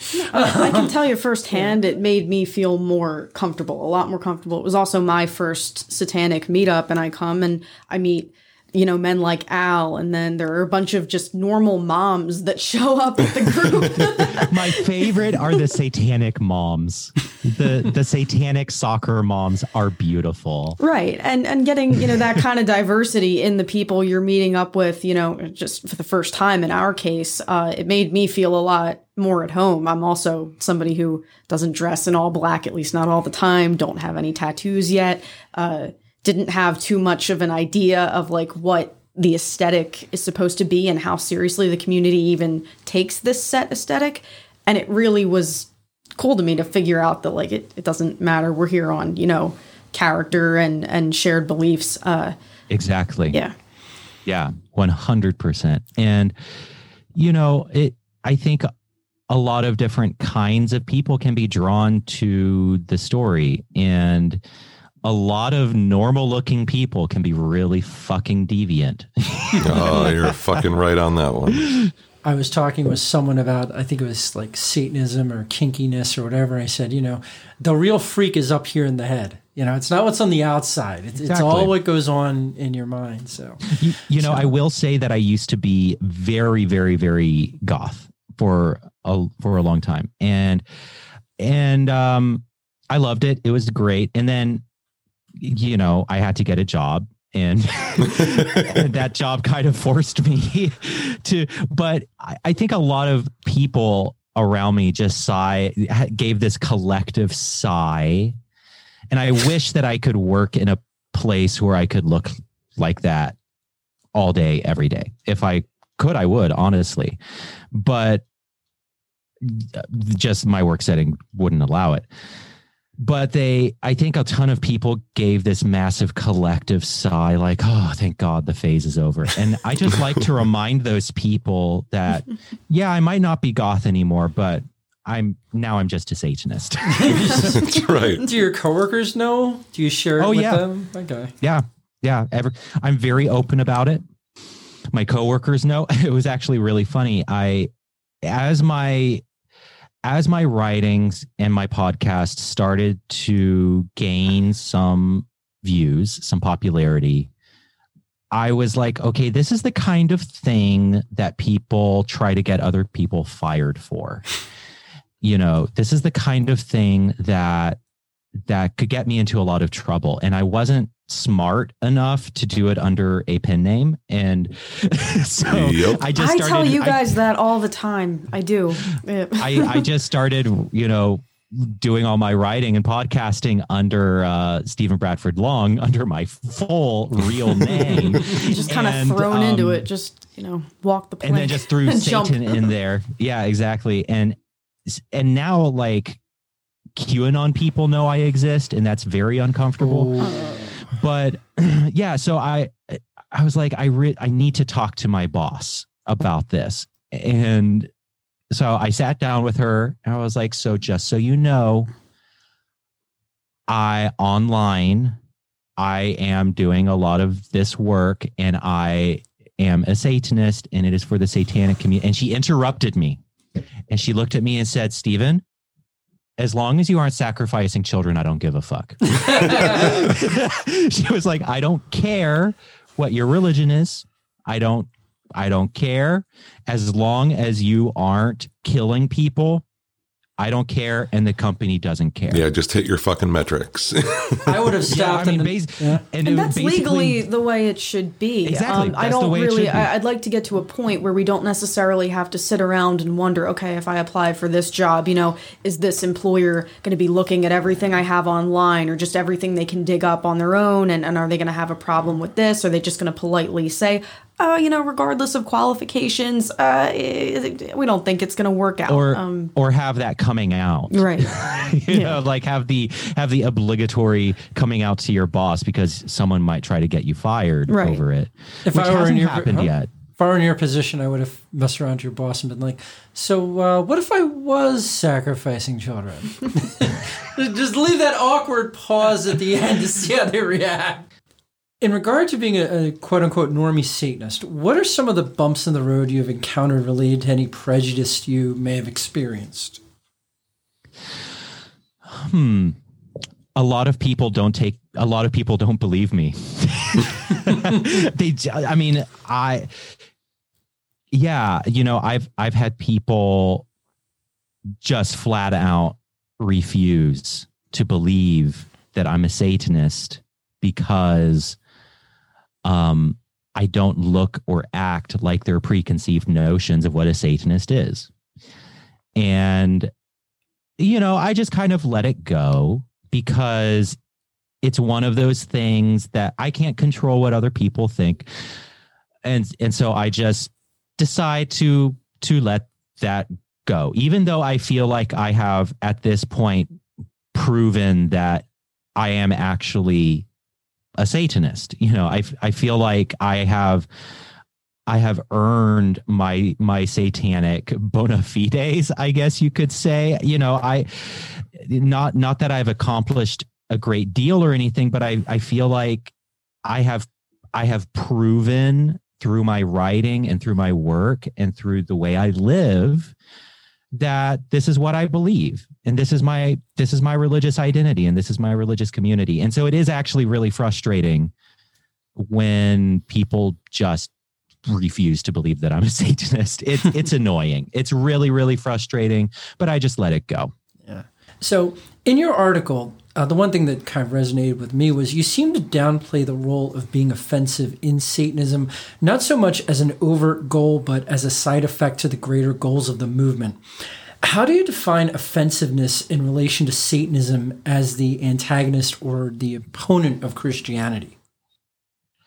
I don't want to dismiss the importance of rebellious Satanism. It's really important, you know, when if a queer kid is kicked out of their home for for being gay, you know, out of a fundamentalist Christian home, the act of a you know what is often labeled juvenile or rebellious Satanism, it's actually really important. And you know, for me, that was Marilyn Manson and um and my my goth phase. And yeah it was reactionary but but it, it- that's actually important. And i don't and so i don't want to dismiss the significance of of saying fuck you to the religious establishments that hurt us. That's really important. Um i and, and you know honestly i if i were to bring a bit more nuance to the article that i wrote I would I would I would have added and maybe I'll still do this at some point. I'll probably I'm not going to go back and edit that article, but I might write more on this. I don't want to invalidate or dismiss the rebellion. That's important, especially for people who have been really deeply abused and I have been there. But that isn't the only thing that Satanism can be. And so there I, I guess what I would like to emphasize is that there are different kinds of there are different expressions and modalities of Satanism. Some can be more focused on offense and some might not be. I am personally at a point in my own Satanism where offense is an afterthought. I am not doing the things I do with the intent of offending anyone. and in part because I I find offending people unpleasant. I'm very conflict averse. I would I would rather be fisted than than have to deal with conflict. Like for real. I hate conflict more than just about anything. And so offending people creates conflict and I don't like conflict. so a lot, a lot of the Kind of a no-brainer there, yeah. yeah, exactly. A lot of the offense that I that I gar a lot of the offense that that I cause is really a side effect and not the central goal for me or the central purpose or focal point. And um I I think that these different forms of Satanism, of offense centric and not offense centric, they're both fine and they're both valid and they're both important at different stages in life, you know? And and so I'm not going, I'm too much of a Satanist to tell people what they can or can't or should or should not do, you know, or or what their Satanism should or should not be. I I think it's fine. Um I am at a point where my Satanism really isn't driven by offense. It is driven by the narrative. It's driven by the story of the figure of Satan. That's what it's about for me. Going back to your article and kind of to put a little bit more of a, an upbeat spin on on all of this, um, you you went on to say that you find empowerment in your previously demonized identity, meaning being Yes. gay, mentally ill. Uh, tell us a little bit more about that empowerment and how you try to share that empowerment with others. That is a really excellent question. How do I share it with others? So, so first of all, in in terms of being, um, embracing my previously demonized identity, uh, for me, of course, that that is predominantly being gay. And I mean, to put it into perspective, I was in a setting where even the word gay was anathema, where even where where the word gay was a transgressive political, spiritual label that um, if you put it on yourself, you were uh, raising that identity bef- above your identity of Christ follower, and you were bringing evil into your life. So, let alone even, you know, sucking a dude's dick or whatever, not even acting on it, just the word gay, just the identity was this what I fought for that word. You know, I battled for that word emotionally. I struggled so hard to claim the word gay because it, it's like it. I was raised in this setting where to use the word gay to describe yourself, even if you weren't sexually active, or even if you believed God was calling you to celibacy, even if you believed that you were attracted to the same sex, but you were called to, to quote unquote chastity. Um, even in that situation, using the word gay was too much. So I have fought for the word gay.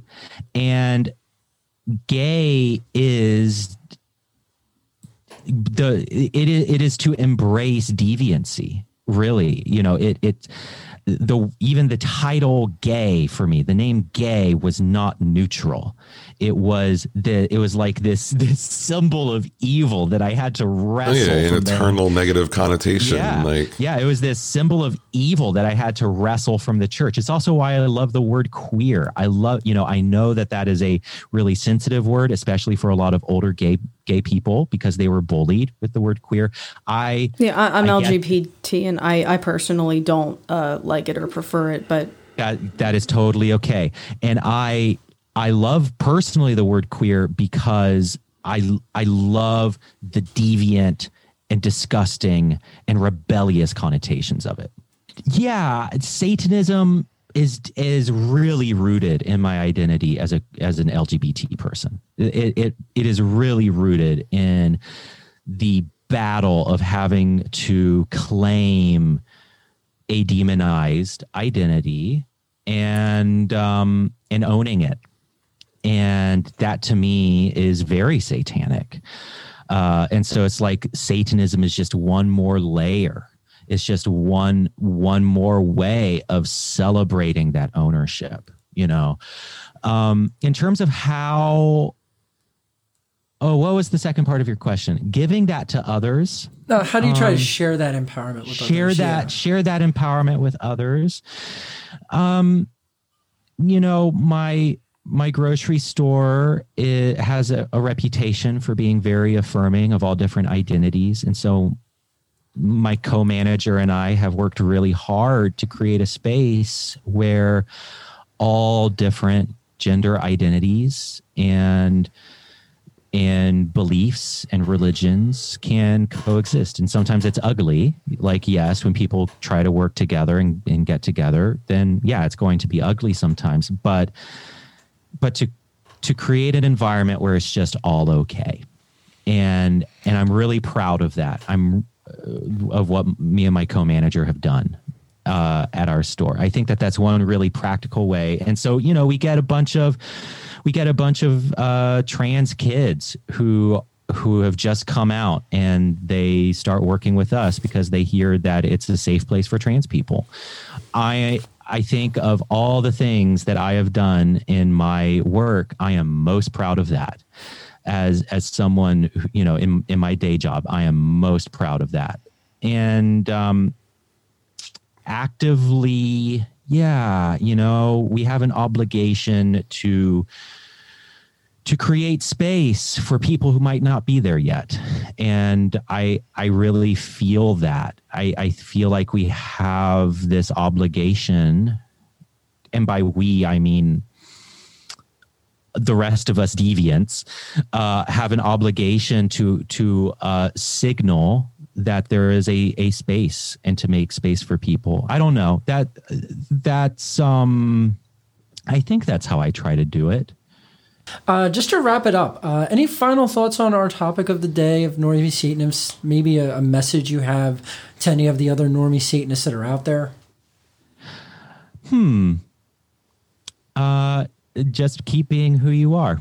And I, I will say this: I, I think one of the things that excites me the most about the Satanic Temple, and just kind of watching from up here on my mountain in in Appalachia, I call it the Faggot Ranch. So you know, watching watching from the Faggot Ranch, um, I've one of the things that excites me the most about the Satanic Temple community is the level of diversity of Satanists. You know, I, I remember Lucien Greaves on his Patreon show had a group of um, indigenous Satanists uh, who were visiting Salem, and they came from a reservation, and they they're TST people.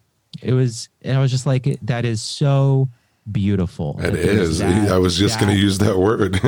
oh, it was so beautiful. And, you know, I've encountered um, a lot of sex workers and a lot of trans people and a, a lot of LGBT people, but also a, like a lot of stay at home moms and, and a lot of, um, even Christians, you know, that's that's the most bizarre. You, know, people who are non-theistic Christians. There is, uh, there is one person who listens to the podcast. He is a Roman Catholic theologian for who is um, a non-theist, and he is a Satanist as well, and he he embraces it. He he embraces Satanism as as his religious identity, even though he works in the Catholic Church. you know, there's it it's um it's stuff like that that that makes me so happy about the Satanic Temple community. It is it is the level of diversity, and so the only thing I would say is just keep being who you are and that will enable other people to uh, be who they are. I don't think you could say it any better than that, Stephen. Thank you so much for uh, for sharing your thoughts on Normie Satanism with, with all of us. It has been such a pleasure. This has been a lot of fun. I did want to give you an opportunity, Stephen, to let uh, our listeners know how uh, they can find your work um, online. Um, you know, any social media you want to share, um, and uh, definitely an opportunity to talk about your Patreon as well. So um, I figure you can go into podcast host mode and kind of go through that spiel for us, just to provide that for our listeners. Yeah. So basically, everything I do can be found at stephenbradfordlong.com. Uh, so you, links to my podcast, to my Patreon. You can read my blog. You can reach my Discord server there. Um, you can follow my Twitter. I'm fairly active on Twitter, unfortunately. Um, and I'm trying to be less active on Twitter. But yeah, so StephenBradfordLong.com is the best way to find me. So when you say giving yourself over to the community, can you talk a little bit more about what that means and why or why not people who have problems with that should necessarily, you know, learn to do it more or why they should stay hesitant? Like what what do you think about that? Hmm. That's a great question. And I I don't know, this is a bit of a tangent, but I do want to affirm what you're saying. I had the exact same experience in in in, in a lot of LGBT and leftist spaces, and honestly, I was I was actually recording a show this this uh this afternoon and was talking about this how you know I get so angry about the things that I see in a lot of online leftist and LGBT spaces. Mm-hmm. It makes me so angry that I just tell myself that I have to log off because I'm afraid that it will blind me to how dangerous the theocrats are. Right. And and that I it will eh, that my rage will just like blind me because I do get very angry.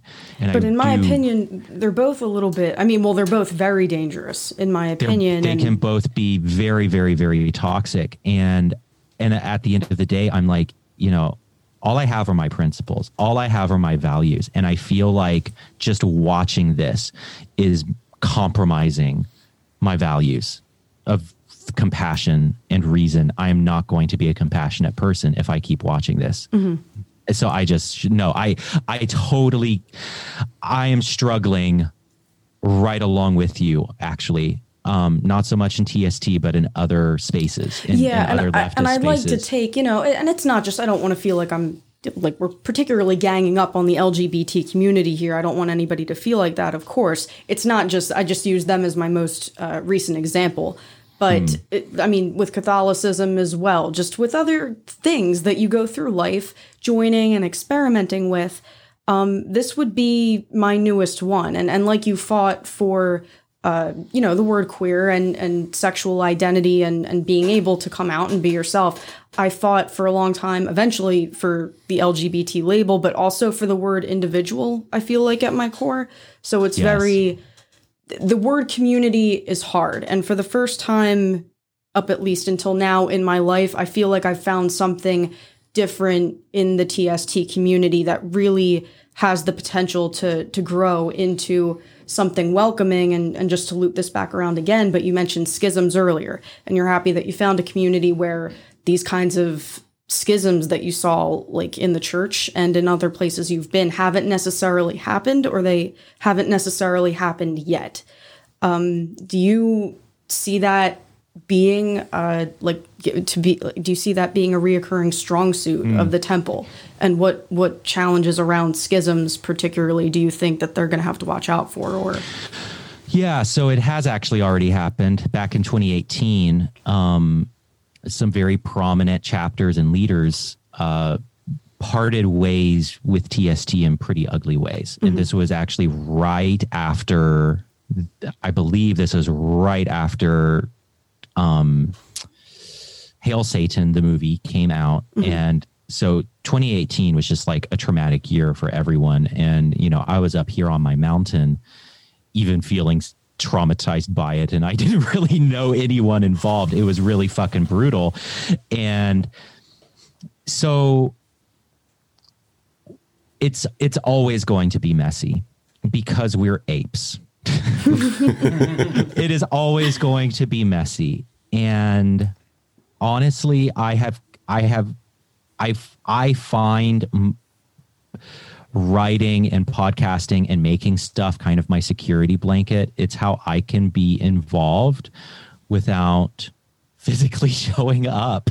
I, you know, And do you I- find that to be healthier? I mean, not just for somebody like you. Do you think that would be maybe a healthy method for most people, either in the community right now or people interested in coming? Um, I love Appalachia. I was recently Yeah. there. I had the you know privilege of going on this awesome trip with with my friends to West Virginia. I kind of Mm. want to live. I'm a very secluded, private person. I want to live on a mountain like you one day. I have my own little yellow house that's all mine and with my two kittens and it's it's beautiful but i i was talking to another satanic friend uh just even a few weeks ago and saying I, i'm really scared about the potential for these community problems that pop up and schisms and do you think it would be better like if i just kind of went off on my own and did art and like satanic art and and did things around satanism that still speak to me and mean a lot to me in isolation around beauty and not necessarily next to all of the necess- like the, the drama and the action? Do you think that's a healthier way overall to approach this for people who are hesitant the only inspiration I can give you is that that is what I have done. Mhm. And, you know, I would say, I mean, I have some fantastic friends within the Satanic Temple who are who have become my best friends, and I talk to them regularly. I talk Mhm. to them on a near daily basis. Um, I, but at the end of the day, my Satanism is very private and very alone, Mhm. and and I think that that's part of me. I think that's my personality. I am an extreme introvert. I I am content to be alone on the mountain with my cats and that that's my personality. And I think that there is room within Satanism for those kinds of people. At the same time, uh, there's there's also room for very engaged community, and I don't think either of those are wrong. I don't think either of those are preferable. I Mhm. think it it all has to do with circumstance. I think it all has to do with personality, and uh, they both have their shortcomings. You know, I in, in terms of what what would what would I say to someone who is who has struggled with community and is just really leery? I would just say there's no hurry. I mean, nor is there any expectation. And you know, I kind of decided for for myself that Satanism was so valuable to me that I that I wouldn't let it be spoiled by say Lucien Greaves turning out to actually be a terrible person if that ever was revealed. You know, like some scandal or, Right. or Right. some, you know, like, and I don't think that's going to happen. I, I actually, I'm pretty calm. I am 99.99% sure that Lucien's actually a great guy or mm-hmm. Malcolm's a great guy, you know, but but I but still, you know, I want my Satanism to be my Satanism and I don't want it to belong to the community in such a way that it can be ruined by a community. It's mine. I don't want my this symbol of Satan which has brought me so much empowerment. I don't want to I want to share it with people and I do and I want community and I want engagement with other people and other satanists but I'm ultimately a cat. Cats, you know, Jaron Lanier, great writer, great tech guy. He's one of the modern ar- architects of our modern world. He says, be a cat. Cats were never fully domesticated. House cats aren't really domesticated. They came to us and they represent kind of the wildness, but cooperative wildness that I think a lot of us aspire to. So be a cat, be individualistic enough so that you you still have your own space. Be individualistic enough so that you you have your own Satan. But be uh, also be a house cat in that you can share it with others that's what i have done but also there's just no there's no pressure and there's no expectation you know and and if being on the edges is what works better for people that's great. All right. Thank you so much stephen uh, i had a great time guys. Yeah, absolutely. Um, this has This has been been. I have enjoyed this so much, and uh, seriously, anytime you want to hang out, just let me know, and maybe you guys can come on to Sacred Tension as well, and we can keep chatting over there at some point. We would be honored. That'd be so much fun. I, this is becoming like one of my favorite parts of study hall is just absorbing all this information from brilliant people. so thank you so much. Yes, It's my pleasure. It's it's been awesome. Uh, so once again, you can check out all of Stephen's work at stephenbradfordlong.com. And just like we've said before, it's been a pleasure to have you. Uh, we look forward to diving down um, some rabbit holes in the future with you. I think that'll be fun. And um and and again, uh, everybody, so you know, subscribe, check out the Sacred Tension podcast, um, and support support Stephen. Uh, and thank you for you know your presence, your commitment, uh, your follow through, and just your overall uh, contributions to the Satanic community. Uh, this has been an awesome interview, and we were really honored to have you here. It has been great. Thanks so much. Thank you. All right, hail Satan, everybody. Hail Satan. Hail Satan. All right, now it's time to take care of a little bit more business. Uh, let y'all know how to find us on social media so you can stalk us and send us fucking hate mail, as Johnny likes to say. Uh, People are sending me actual questions. oh, for life coach? Yeah, I I, haven't gotten know. one piece of hate mail yet. That's that's wild. That yo, life coach, minisode number two. Holy shit! People are seeking your wisdom. I don't know why. Don't Here we got a couple. I noticed an email. We got a couple of new ones in too. Yeah, that's pretty cool. It's actually very humbling. They're piling up. This Yeah. wasn't. This wasn't even supposed to be a real thing. I know it wasn't. It was just a dumb commercial for not for uh, blowing ghost off. It, it was. It was your team I almost said blowing ghost. That would have been bad. for blow, Glad I said off. for blowing Papa Shango. Fucking Papa Shango. Uh, sorry, ghost. Opus hippopotamus. Sorry, not sorry. Yes. So social media. Um, we have a Facebook. Y'all know that. Um, Satanic Study Hall. Facebook.com slash Satanic Study Hall. Well done. Well done. Some of us use the search engine, Dick. Let's see. Uh, do we? What else do we have? I don't know. I'm I'm stoned. Twitter at Satanic SH, capital S, capital H. They do matter. Ooh, so close. The S in Satanic is capitalized too. Right? Oh, there you go, Johnny. I was referring to both S's. Oh, well, we should have said two S's. Specificity. yes, it makes a difference. I don't know what Instagram is, so I'll stay quiet on that one. I think I think we're at Satanic Study Hall. Just Oh, that's it? yeah, just All oh, Satanic one Study word. Hall. Uh, on, Right? on Instagram too. I think we also have.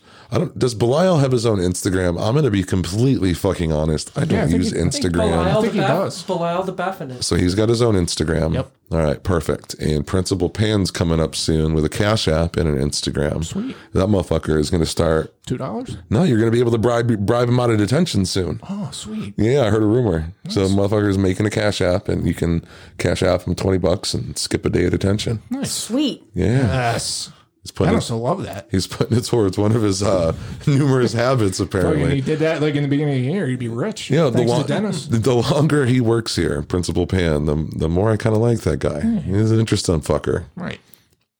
He's all right. As long as he stop calling me out about my hemorrhoids and shit. I fucking appreciate that, Principal Pan. Um, what else do we got? Uh, we have a Discord, and I don't know the link, and I got to send you a link for it. So if you want the link to Discord, who do they have to message for Discord? Dennis. Dennis. Message Dennis Morningstar. Um, he is at Denny Bag of Donuts on Twitter as well. He's in the Goat Farm. You should uh, f- be familiar with good old Denny Bag of Donuts. Um, he can send you the Discord link. We have Twitch, twitch.tv slash satanic underscore study underscore hall. Twitch is going to kick off March. Who's playing video games with me? I will. I am. You're all fucking playing video. Even you. Depending what. Even Veronica. I'm the all va- about Doom. The valedictorian's going to put down the book and pick up a controller for me. Oh, She's going to give it a shot. This is peer pressure. Yeah, it is. It I'm gonna tell on you. It's a team building activity, oh. How many times and are the we world gets to see us do it. How many times are we going to have to say, oh man, we have to go back and see Veronica again? We can pick some really fucking cool four player games, and by that time, I'm going to have a four player arcade in this house. Oh yeah. I'll show you a picture of it after we get off the air. But yeah, I'm I never buy shit for myself. I'm buying a toy. Thank you, federal fucking government. Yeah, there you go. Fucking dickheads. Uh, so we are at the special thanks, shout out, and fuck offs uh, portion of our uh, show here. Um, so I guess I'm I'm gonna be quick. I just want to say thank you to you know virtual headquarters once again, and just it was an awesome experience. And then of course Stephen Bradford Long, Stephen, it was a pleasure to have you. Uh, Rhett, Alex, and you know everybody that's you know holding it down and contributing to this little community. It's fucking awesome. Anybody else? So I'm not sure exactly how this is going to come out, but um, the one thing that I've been thinking about is, you know, the one thing that's really impressed me about Satanism is the search for truth. And one of the truths is that we've learned through this Normie Satanist series is you can be who you are and not change who you are to be a Satanist. And uh, yeah, that applies to a lot of things. A lot of the truths about Satanism that people don't realize, people want to ignore, they don't accept. Like, you know, you don't need to actually literally worship a Satan. You don't need to fall into any type of stereotypes. You don't need to, you know, you can do as little or, or as much for Satanism and, you know, you, you can contribute in your own little way. So, you know, I, I'm proud to have said that I was a part of this and helping to contribute to that truth and and as the saying goes, what you know can be destroyed by truth must be. Uh, it is done. Hail Satan! Thank you to all of our guests. I was just absolutely thrilled to be a part of this, and looking forward to helping uh, spread the truth about a lot more of Satanism in the future. Awesome. Veronica? Uh, I want to give a special thanks to everybody. We've pretty much shouted out already, but thank you so much, Stephen Bradford Long. Uh, thanks, Mason. Thanks, Alex and Rhett and Walter and Al for putting this all together again. Um, and just everybody we've talked to. I do a lot of aggressive vetting uh, before I delve fully into communities. So I want to thank every single one of our guests for letting me ask my questions as kind of bluntly and forcefully as I've been doing it, um, because I'm learning a lot, and I I want somebody else who are in these newer positions who are scared to just delve in as much as I am, and and specifically um, on this subject for appearance reasons or what they they think they should look, act, and and be like. Um, I want everybody to to know what they're getting into, or at least be able to have a community that is uh, willing to to answer questions. And so far, I have gotten that, so that's been really special to me. So those are my special thanks, guys.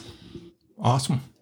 Um, and you know, um, just to kind of build off something that Al was saying, my takeaway from this is I'm actually eliminating the phrase "normie Satanist" from my vocabulary because I'm I'm ending this journey thinking and realizing that there there really is there such thing.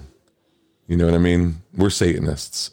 And while there might be a, you know, classification of a normie Satanists, um, putting anybody in any bucket, you know, at the end of the day, I, I think it's just, you know, it's pointless. We are who we are and we've, we've come together. It's us as, as a group, people in the goat farm. Um, we've, we've, there's a lot of people that are coming together from the fact and, and of normie Satanism and, you know, people not, you know, like we've been talking about in this whole journey, you know, fitting the mold from a visual standpoint. But um, you know, I'm kind of, I'm kind of, I think I'm going to leave with this, and I'm, I'm going to try not to say normie Satanism. You know, just not that it's, I think it's derogatory or offensive, but we're Satanists. Yep. And and I appreciate what everybody brings to the table. You know, I appreciate the artistic value of aesthetics and piercings and tattoos. I think they're fucking awesome. I also appreciate the, you know, the aesthetics of people being comfortable in their own skin and marching to the beat of their own drum and wearing whatever the fuck that they want to wear, whether it's khakis and polo shirts and zero tattoos and or, or you know the complete inverted piece of that. So um, no, I, I I learned a lot talking to Mason and Stephen and you know listening to Rhett and Alex and Walter on our on our part one. This has been real fucking cool. Yeah. So on that note, um, what better time than to just say goodbye? Um, thank you all for being here. It has been another fantastic little journey, and we will see you next time. Abbas Satanis. Abe Satanis. Satanis. Ring that bell. Class is dismissed.